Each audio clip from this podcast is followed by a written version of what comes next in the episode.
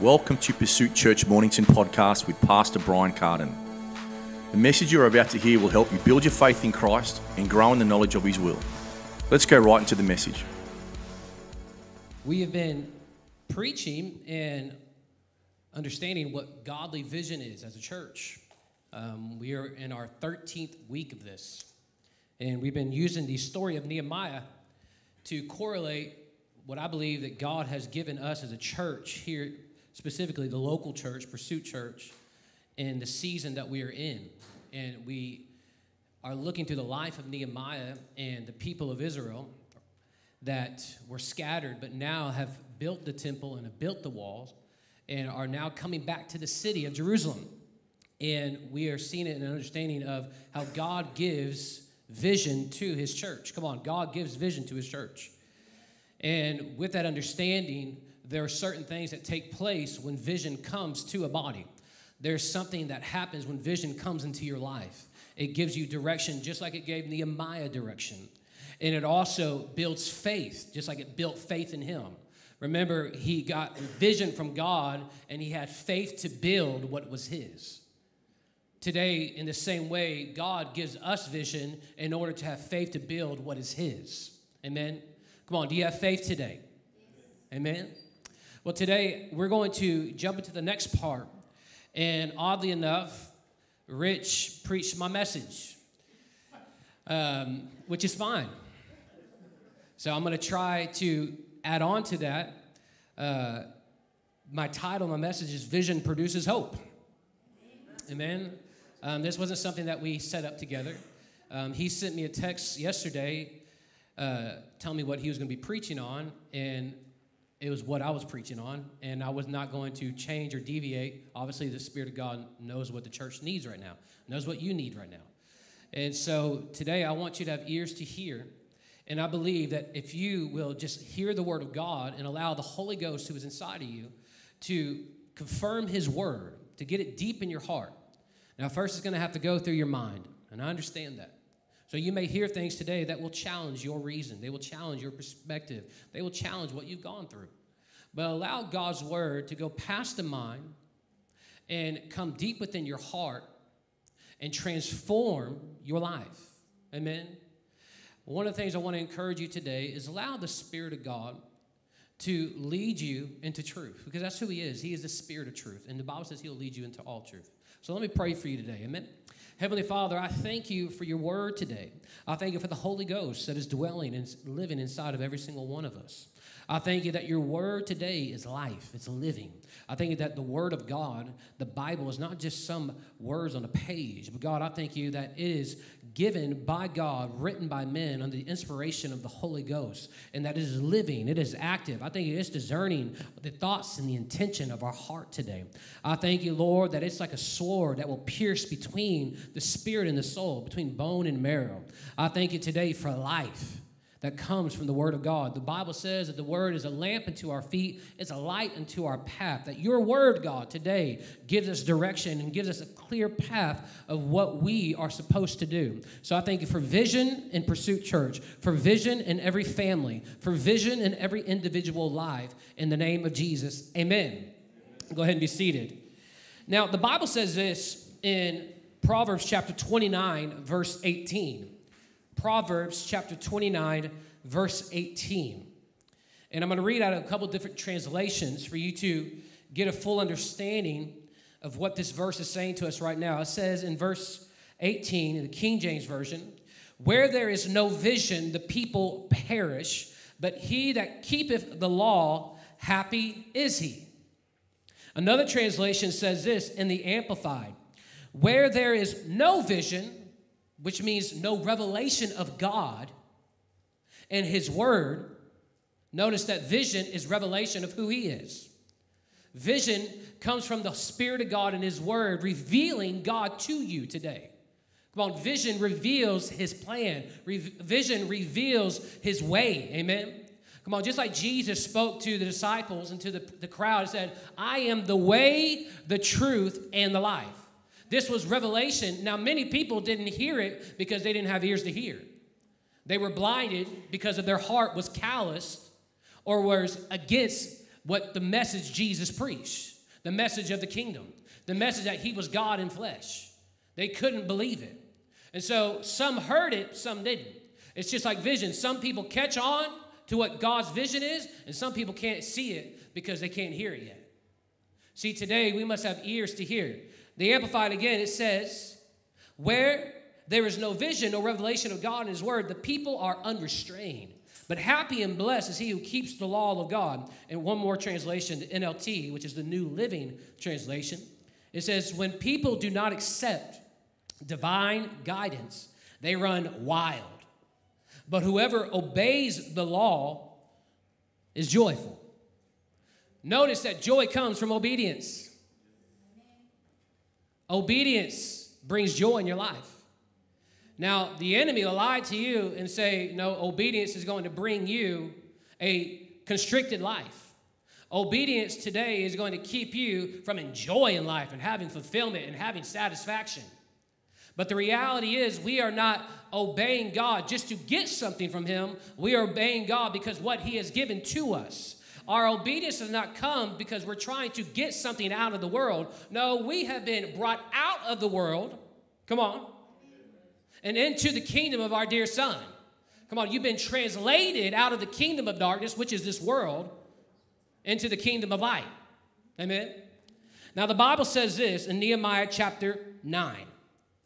Nehemiah chapter 1. I'm going back to the beginning for a moment. Nehemiah chapter 1. In verse 4, as soon as I heard these words, I sat down and wept and mourned for days. Now, what was the word that Nehemiah heard? Well, we've heard this spoken, that Jerusalem, the people of God, are scattered. It's in destruction. The walls are destroyed.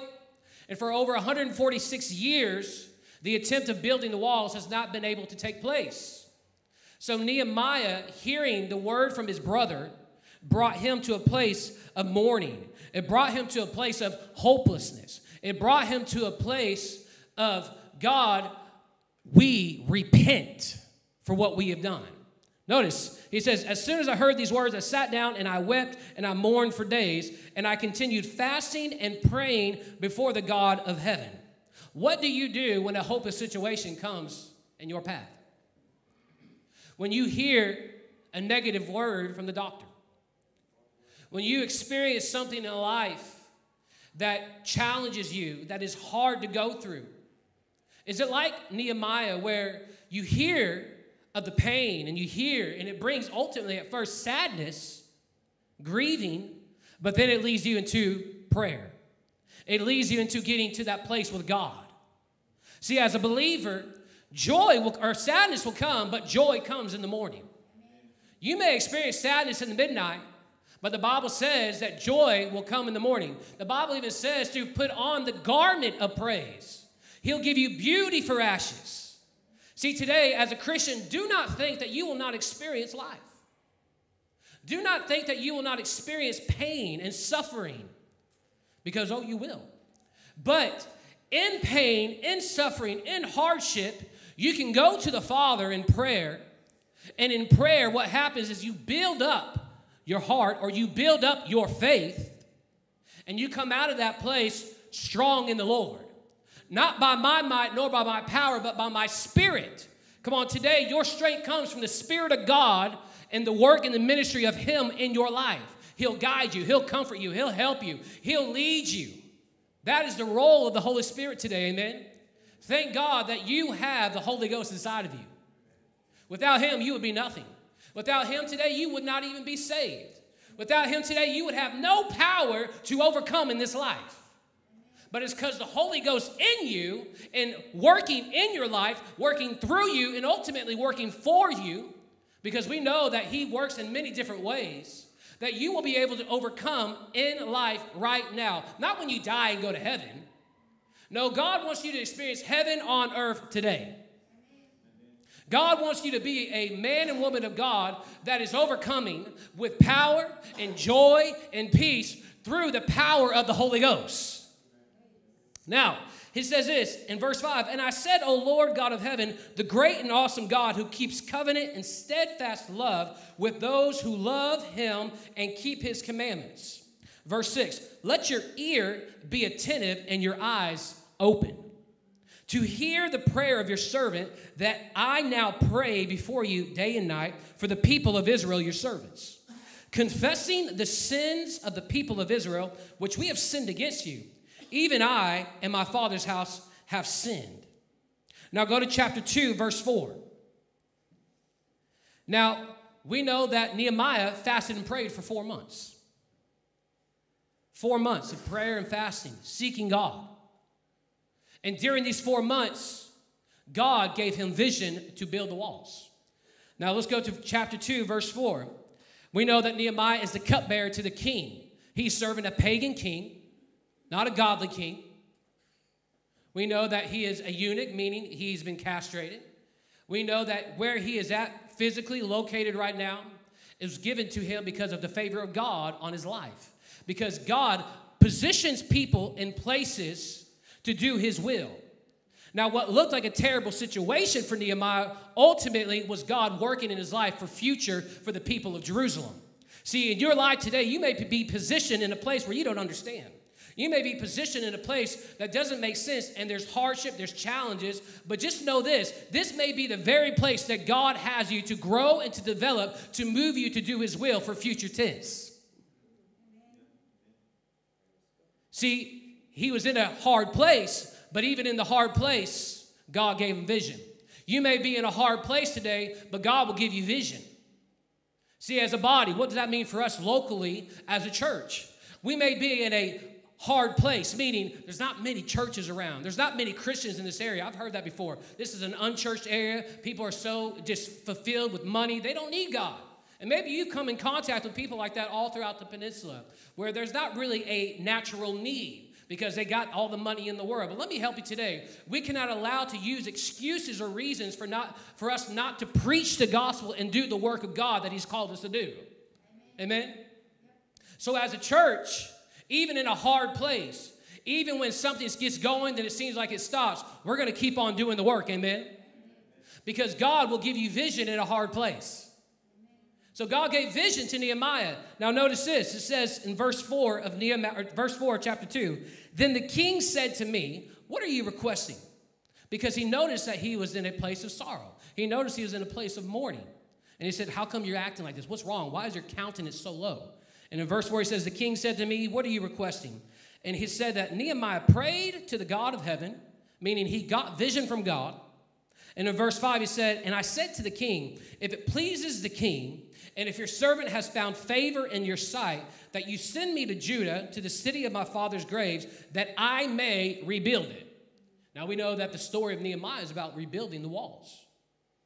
The temple's been done, but now the walls need to be fortified. They need to be built so that the people of Israel can come back in, so that they can occupy this city. Amen? Look, God will give you vision to build something, and then occupancy will follow. You can't expect anything or anyone to occupy what isn't already built. Any business owner could tell you that. When it comes to making a business or starting a business, they're going to go through many years of building, fixing things, correcting things, all the challenges of working the culture out, the ethos out, figuring out how they're going to do it. And then through those years, that's when it begins to get filled. See, when God gives you vision, it may look small. It may start out with just an idea. It may start out with just a word or a commandment. And you got to be faithful and committed to that word that God gives you. Nehemiah was faithful and committed. And because he was, we know that when they built the wall and finished the wall, well, what happened? The people came in. And then they came into a place of repentance before God, a place of worship for about a month, celebrating festivals, getting back to the 5 books of the Bible, what we call, or the Pentateuch, or the law, what they would call them, which was written by Moses, and remembering God's word and correcting their sin or correcting their lifestyle to God's promises so that they could experience the blessing of God upon their life. See, again, when you walk in obedience, you will experience God's promises in your life. Obedience is key. Obedience is key. Now he says, I want to go rebuild it. Now Nehemiah was given vision by God, and vision brought hope for him. or brought hope to him. And we know that when he gets the approval to go build, he goes to the people, to the tribes, to the leaders and says, hey, this is the vision that God has given me. What do you say? It says, let's build what God has commanded us to build. We have faith to build. See, notice that vision produced hope in Nehemiah. It produced hope in the leaders, in the tribes, in the workers. In the same way today, when God gives vision to his people, it produces hope. When there's vision within a family, it produces hope. When there's vision for an individual, it produces hope. Today, you need to find out God's word for your life, meaning you need to get in his word and you need to understand that God has a perfect plan for you, and today you can find out what that is. It may simply just be obey right now and be faithful and committed to where you are today. Because sometimes we try to make it some extravagant thing, but in reality, it's just being obedient to him. Just serving him. Faithful, committed to the house of God. Faithful, committed to the work that you do. Faithful and committed to your marriage. Faithful and committed to your children. Faithful and committed to every day in life, serving him and walking before the Lord. Now notice this. It brought hope to the people. So hope produces, or vision produces hope. Now that they had hope, what does the Bible says in Hebrews chapter 11, verse 1? Now faith is the substance of things, hope for the evidence of things not seen. Now faith doesn't rely on the things that you can see in the natural. Because if you can see it in the natural, if you can experience it in the natural, it ain't faith at all. And we know that faith comes only by one place, in Romans 10:17, by hearing the word of God or the word of Christ, by hearing and hearing the word of Christ. That's how faith comes today. So if you lack faith, notice it first starts with hope. Hope is the bedrock or the foundation for faith to work in your life. Hope is the bedrock or the foundation for faith to work in your life. Today, we have a hope of glory who is Jesus Christ. Come on, he is the hope of our glory. And today, because of that hope that's been given to you of salvation, the Bible says that by grace, meaning his part, through faith, you are saved. So you heard of salvation, that you could be saved, that you could give your life to a Savior, to a Lord, and he'll lord you. You'll find refuge in him. You'll find strength in him. You'll find peace in him. There's life in him. You'll go to heaven. That's hope today, right? And because of you, or because of hearing of that, it produced hope, and then it produced faith to believe that actually what he has done is for you today. And then through faith, what follows? Work. So you got hope, then faith, then you got work. Right? The Bible says in James chapter 2, go there for a moment. James chapter 2. You all right? James chapter 2. I'm going to read a series of scripture to you. Now, many of you probably know this. Verse 14, what good is it, dear brothers and sisters, if you say you have faith, but don't show it by your actions? Can that kind of faith save anyone? Suppose you see a brother or sister who has no food or clothing, and you say, goodbye and have a good day. Stay warm and eat well, but then you don't give that person any food or clothing. What good does that do? Verse 17, so you see, faith by itself isn't enough. Just like Rich said a second ago, you can believe, you can know, but how do you know you believe? You do something. You participate. How do you know you believe in the vision that God has called us to do? You participate. Now let's think about it at a corporate level for our church. Talk about the body, members of the body. How do you know you believe in the vision that God has planted you in? Talking about his house, his church. You participate. You're faithful to the house of God. You're faithful to giving. You're faithful in worship. You're faithful in inviting people to church. Let's go to just like ground, just like simple. You tell people about your church. You're constantly reminding people. You're on Facebook, on Instagram, posting those things, saying, man, come to my church. You're saying, is that really all it is? Yeah, it starts there. Because you have vision. You have vision for a place that God has set you in. What else does it look like? Being faithful in life, in your job, Do you know that you, faithful and committed in your own job, is going to preach of the goodness of God in your life? How you act in your job, people are going to know that you're a Christian. You say, really? Oh, yeah. Do you constantly complain about your job? Do you constantly complain about your employer? You know, do you get on the side with the employees and just start bad talking and just speaking negative and gossiping and doing all that and complaining? See, the Bible says don't let any corrupt talk come out of you. Think about it. A Christian lives differently. We have a different lifestyle. It is on witness for everybody to see, because ultimately the way you live will lead people to Christ. Come on. Now he says this. So you see, faith by itself, it isn't enough unless it produces good deeds or good works. It is dead and useless. Now some may argue, some people have faith. Others have good deeds. But I say, how can you show me your faith if you don't have good deeds? I will show you my faith by my good deeds. Come on. Verse 19, you say you have faith, for you believe that there is one God. Good for you. Even the demons believe this, and they tremble in terror. How foolish. Can't you see that faith without good deeds is dead, or what we all know, faith without works is dead? Now, what happened with Nehemiah is had hope, brought hope to the people, gave them faith. They began to build. There's the work. Faith produces works. Faith without works is dead. So I will show you my faith by my works. So the same for you today. I will show people my faith, my belief in God, my conviction for being a follower of Christ by what I do, by what I say, by how I live. You hear? See, as a Christian, we need to get strong conviction for what we believe in. And strong conviction, how do you know you got strong conviction for it? Works follow. You can have strong conviction and not do anything about it. And this is what we call just being cold, or the Bible calls it lukewarm. There's no such thing as a lukewarm Christian. You're either hot or you're cold. See, I'd rather serve with people that are fully hot for Jesus, meaning want to give him everything they have and still mess up.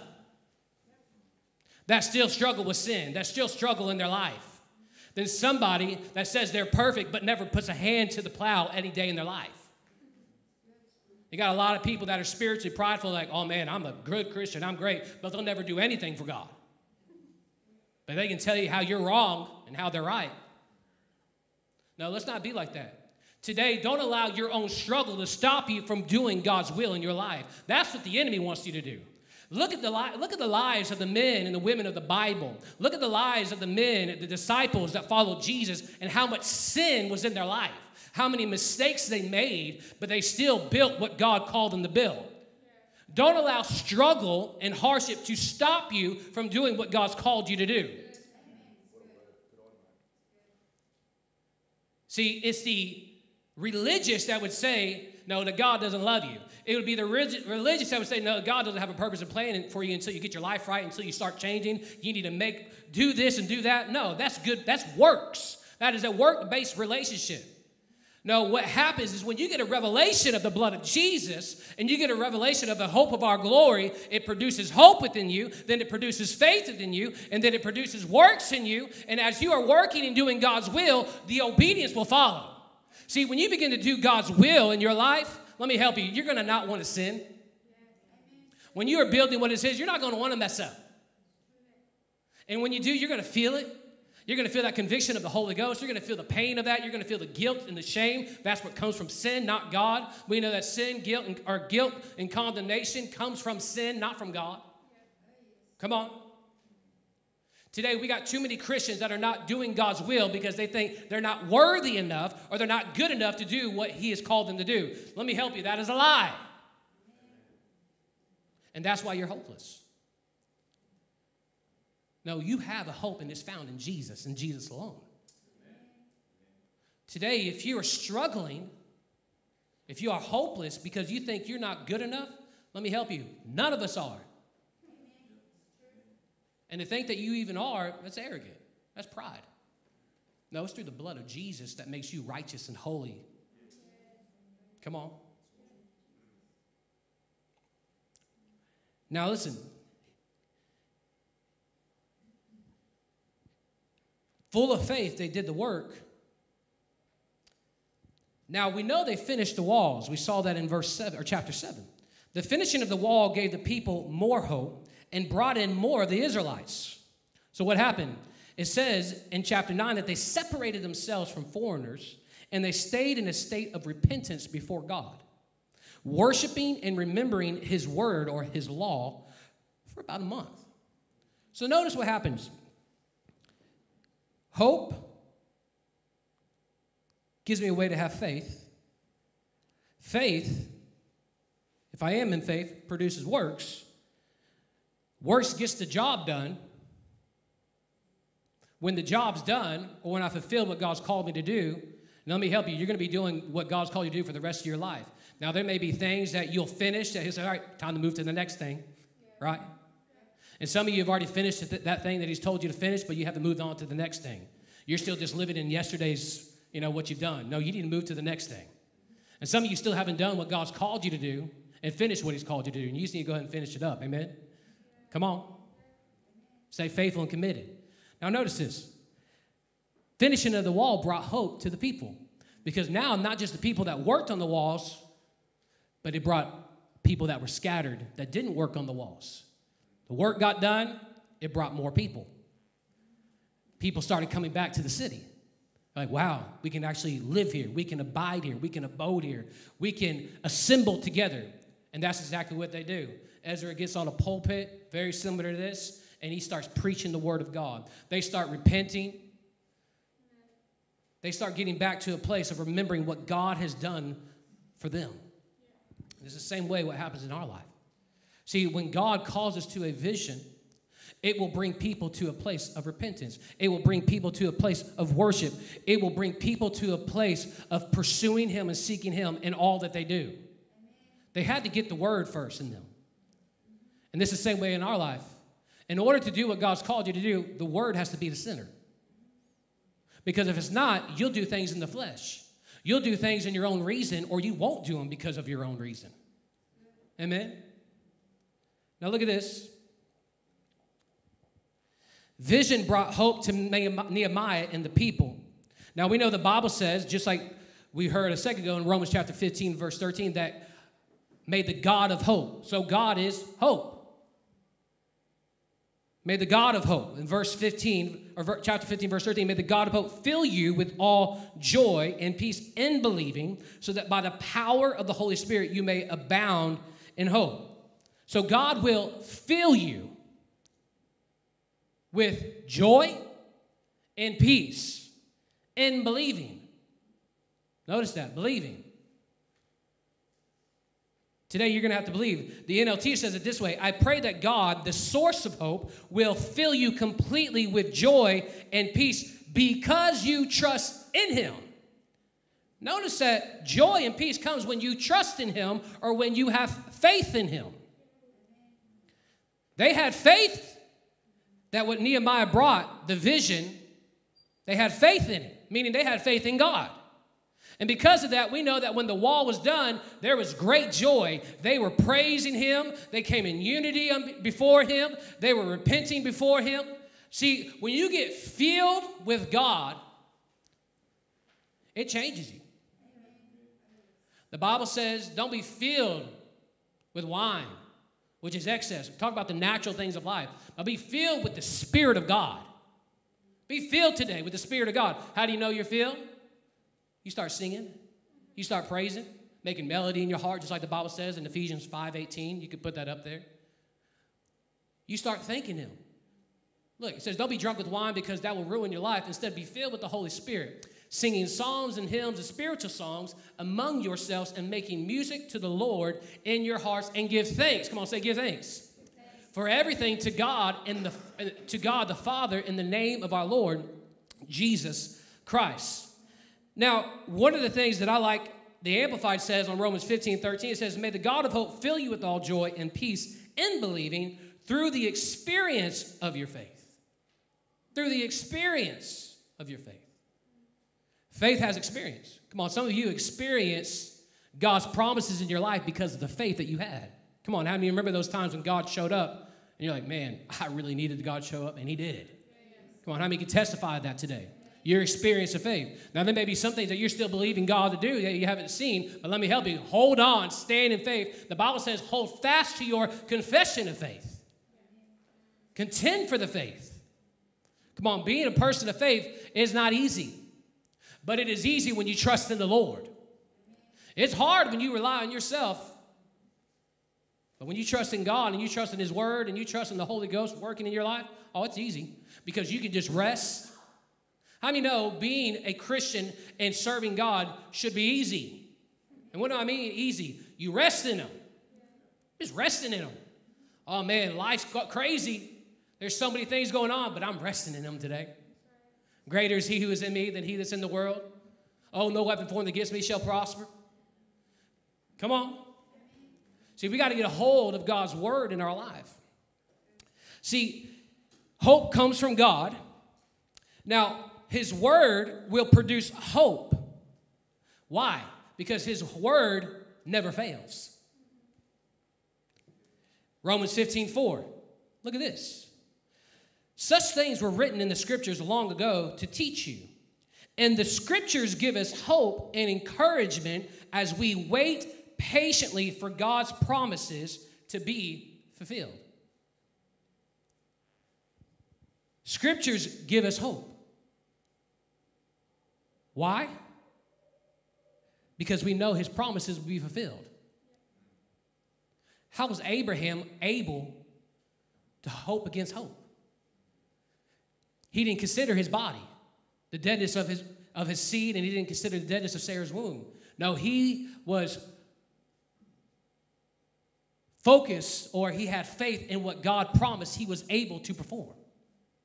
Right? In Romans chapter 4. Go ahead and put that up. Romans chapter 4, verse 17. Is it all right if we just use the word of God today? And it says this. That is what it means what Scripture told him, or that God told him, I have made you a father of many nations. And this happened because Abraham believed in God, or in the God who brings the dead back to life and creates new things out of nothing. In verse 18, even when there was no reason for hope, Abraham kept hoping, believing that he would become the father of many nations, for God had said to him, that's how many descendants you will have. And Abraham's faith did not weaken, even though at about 100 years of age, he figured his body was as good as dead, and so was Sarah's womb. Abraham, verse 20, never wavered in believing God's promise. Now, we know this is true with Nehemiah. Nehemiah had people against him, Sanballat, Tobiah, and Geshem. They tried to kill him up to 4 times. But he never wavered in faith. He never left the work that God called him to. See, we can't get distracted when it comes to God's vision in our life. See, when you got hope and you're working and there's faith in you, distractions may come, but you stay focused. They don't deter you for what God has called you to do. You know when people get off of what God's called them to do and they're constantly moved by distractions, or they're constantly moved by hardship, they don't got faith in God. They're not standing in him. They're not resting in him. How do you know someone has faith in God and rested in him? When problems come, when challenges come, because they will, you continue to stand your ground. You continue to stand firm. And having done all, just like the Bible says in Ephesians 6, stand. So today, if you're not standing, let me help you. Get in faith. You say, I don't got faith. Well, get the word in your heart, just like Abraham did. And he said that as he heard the word, that he mixed it in his heart with faith. Come on. Today, you need to mix the word of God with faith in your heart today. Believing in God, just like Abraham. Believing in God's promise. In fact, faith grew stronger, and in this he brought glory to God. He was fully convinced that God is able to do whatever he promises. How many fully believe that today, that God is able to do whatever he promises? You see, and I know what happens when we hear messages like this. We think, man, I'm just a terrible Christian because I don't have faith like that. I get it. Like, man, I don't believe like that. If you understood my faith life, it's nothing like Abraham's. It's nothing like Nehemiah's. It's up and down, left, right, everywhere. And I understand that. But the reality is, just because you have experienced your walk of faith in that manner does not mean that you have to continue to live like that. That is the hope. There is hope for a better future.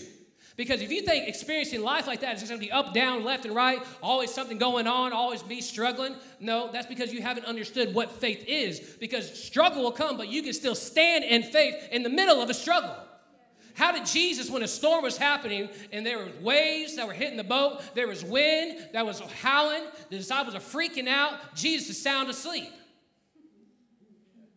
He comes up, they wake him up and says, Master, what do we do? They're terrified. And he's like, speak to it. And he speaks to it.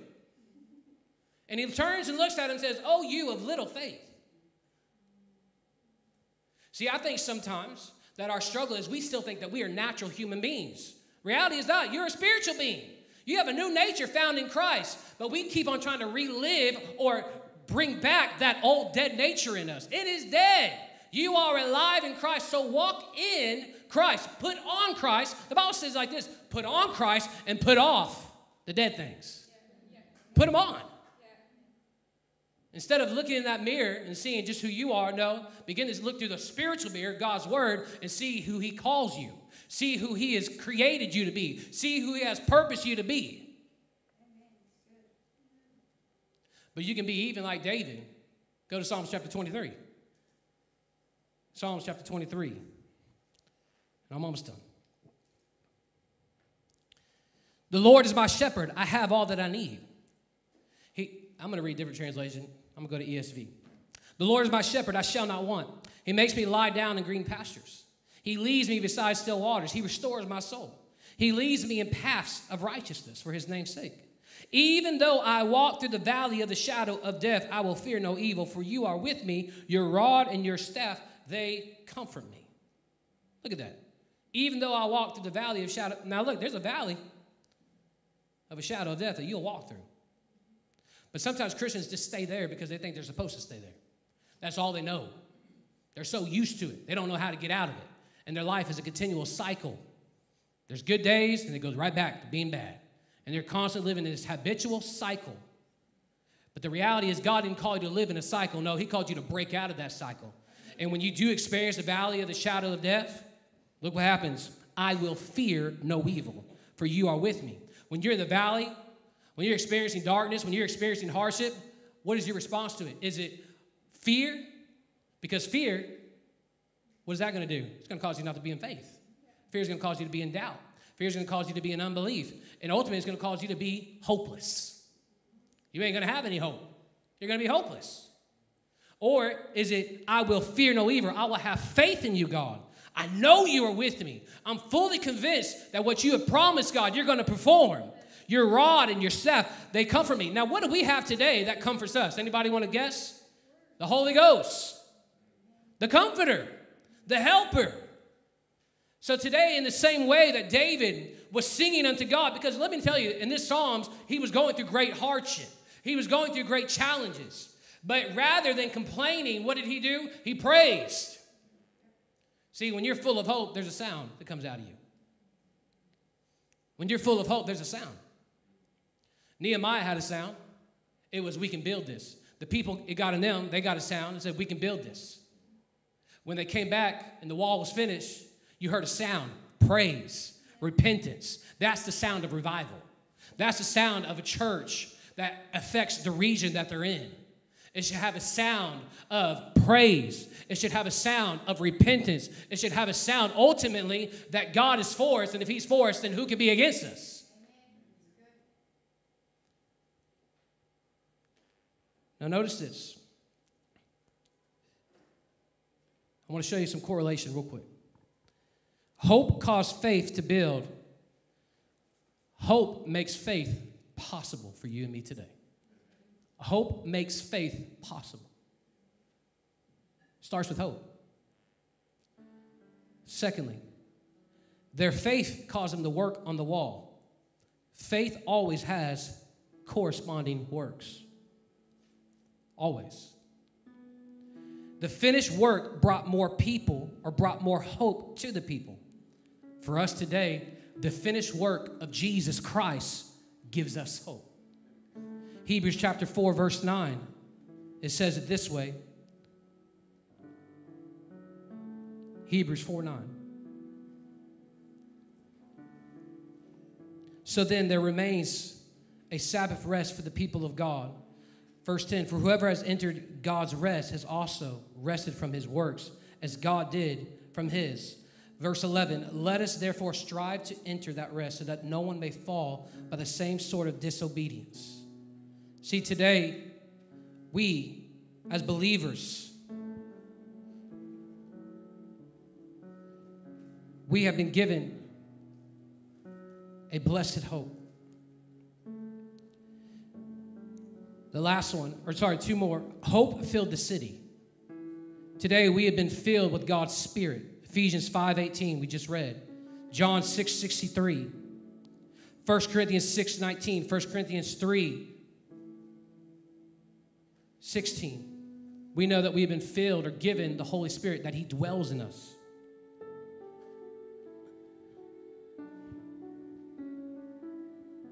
See, hope is going to help you carry out the vision. Today, do you have hope to see the good in your marriage? Today, do you have hope that responds to hardship through patience and prayer? Do you have hope today for your children that they will know God? Today, do you have hope for the future of your life? Today, do you have hope for the future of your church? Today, do you have hope for the future of this region? Do you have hope for the future of our country? See, we need to change how we talk about where we live, how we talk about the government, how we talk about our nation, how we talk about the time we're in. We need to talk in terms of hope. You're still on this earth, aren't you? You're the salt of the earth, aren't you? You're the light of the world, are you? Not? Yeah? Then there's still hope. Let's not just agree with everybody that says, oh, life's hopeless, life's hard. Man, look at the days we're living in. No. Say, man, look at the day we're living in. Today is the day the Lord has made. Come on, the earth is the Lord and the fullness thereof. You say, man, that sounds too real to be true. That's the truth. That's what faith says. That's what hope says. A hopeless person say, I'm barely getting by. And I understand, but let me help you. There's a better way. Trust in His Word. Allow His Word to produce faith in you to believe.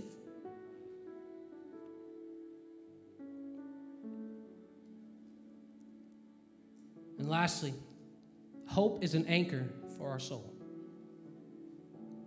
Hope is an anchor for our soul. In Hebrews chapter 6, it says this in verse 18. So God has given both His promise and His oath. These two things are unchangeable because it is impossible for God to lie. Notice that. His oath and His promise to you today, He can't go back on it. That would make Him a liar. Is God a liar? No. Therefore, we who have fled to Him for refuge, how many need a place of refuge today? It's in Him. Can have great confidence as we hold to this hope that lies before us. Speaking of Jesus, this hope is a strong and trustworthy anchor for our soul. It leads us through the curtain into God's inner sanctuary. Come on, talking about the veil being removed and going to the place, the most holies or the holies of holies, where the presence of God is. Verse 20, Jesus has already gone there for us. He has become our eternal high priest in order of Melchizedek. What does that mean? We have a high priest today. The Bible says it this way in Hebrews, if you continue to read on, that He tore the veil that stood between us and God.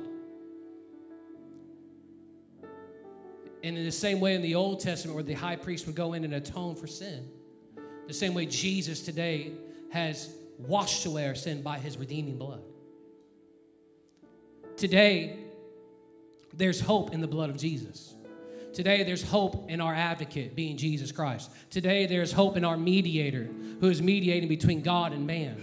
Today, there is hope through our high priest, where now we can go boldly to the throne room of grace and obtain mercy and grace to help in time of need. Today, there is hope that comes from God's vision in our life. See, God has a purpose for you, just like Jeremiah 29:11 says. Put that on the screen. Many people know this scripture. A lot of people quote it. It says, "For I know the plans I have for you, declares the Lord, plans for welfare and not for evil, to give you a future and a hope." Come on. There's hope today in God. There's hope for you to be able to run this race, to have endurance. And see, and that's what hope is. Hope is being able to patiently endure in life. Because you're going to have to learn patience. And patience is going to produce endurance in you. You have need for endurance. It's going to build character. Godly character.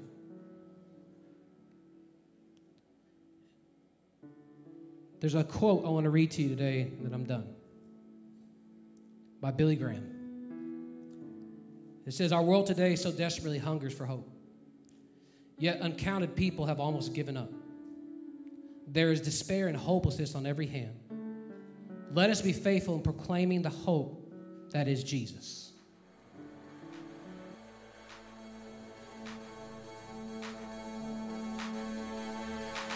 Thank you for listening to today. If you are wanting more of these timely messages and teachings, go to our website at Pursuit Church Mornington to find all the other ways you can access Pursuit Church ministry and messages.